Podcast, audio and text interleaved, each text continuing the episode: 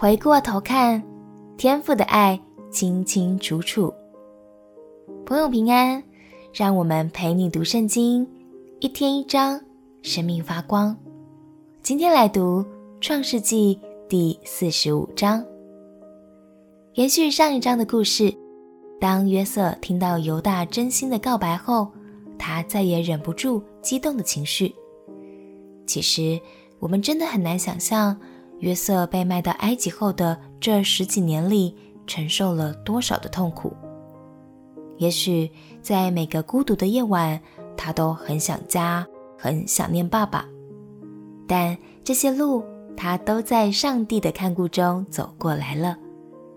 让我们一起来读《创世纪》第四十五章。《创世纪》第四十五章。约瑟在左右站着的人面前情不自禁，吩咐一声说：“人都要离开我出去。”约瑟和弟兄们相认的时候，并没有一人站在他面前，他就放声大哭。埃及人和法老家中的人都听见了。约瑟对他弟兄们说：“我是约瑟，我的父亲还在吗？”他弟兄不能回答。因为在他面前都惊惶，约瑟又对他弟兄们说：“请你们进前来。”他们就进前来。他说：“我是你们的兄弟约瑟，就是你们所卖到埃及的。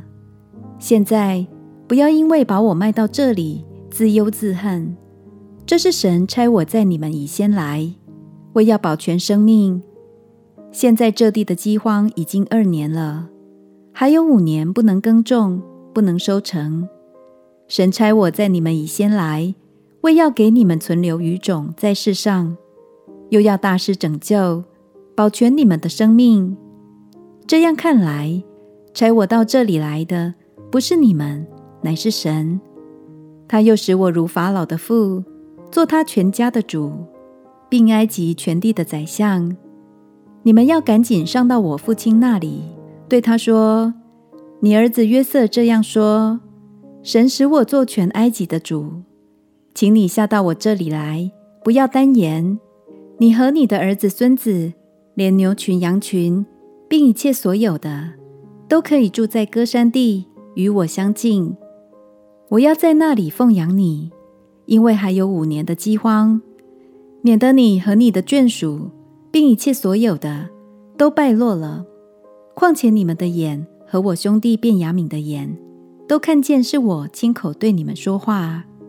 你们也要将我在埃及一切的荣耀和你们所看见的事，都告诉我父亲，又要赶紧的将我父亲搬到我这里来。于是约瑟伏在他兄弟便雅悯的颈项上哭，便雅悯也在他的颈项上哭。他又与众弟兄亲嘴，抱着他们哭。随后，他弟兄们就和他说话。这风声传到法老的宫里，说约瑟的弟兄们来了。法老和他的臣仆都很喜欢。法老对约瑟说：“你吩咐你的弟兄们说，你们要这样行：把舵子抬在牲口上，起身往迦南地去，将你们的父亲和你们的眷属都搬到我这里来。”我要把埃及地的美物赐给你们，你们也要吃这地肥美的出产。现在我吩咐你们要这样行：从埃及地带着车辆去，把你们的孩子和妻子，并你们的父亲都搬来。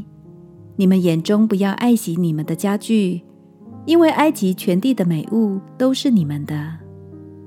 以色列的儿子们就如此行。约瑟照着法老的吩咐。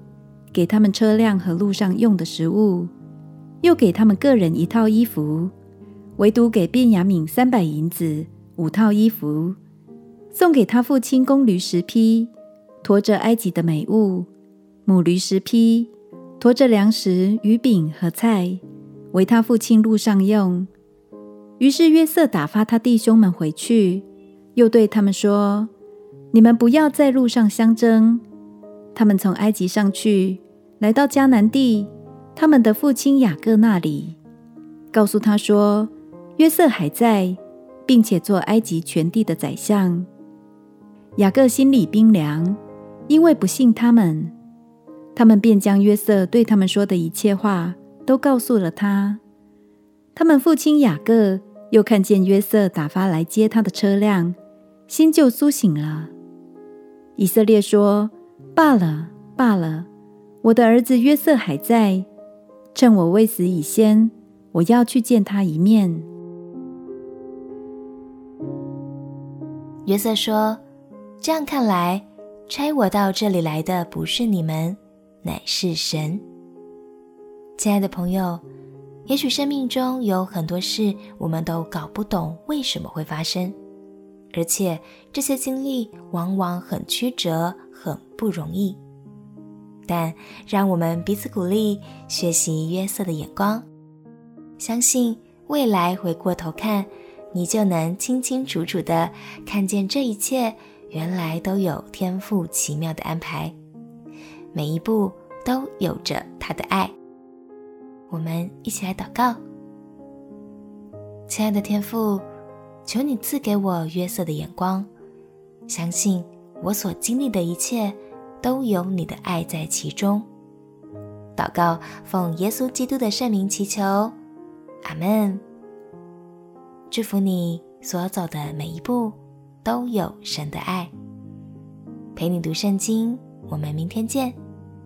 耶稣爱你，我也爱你。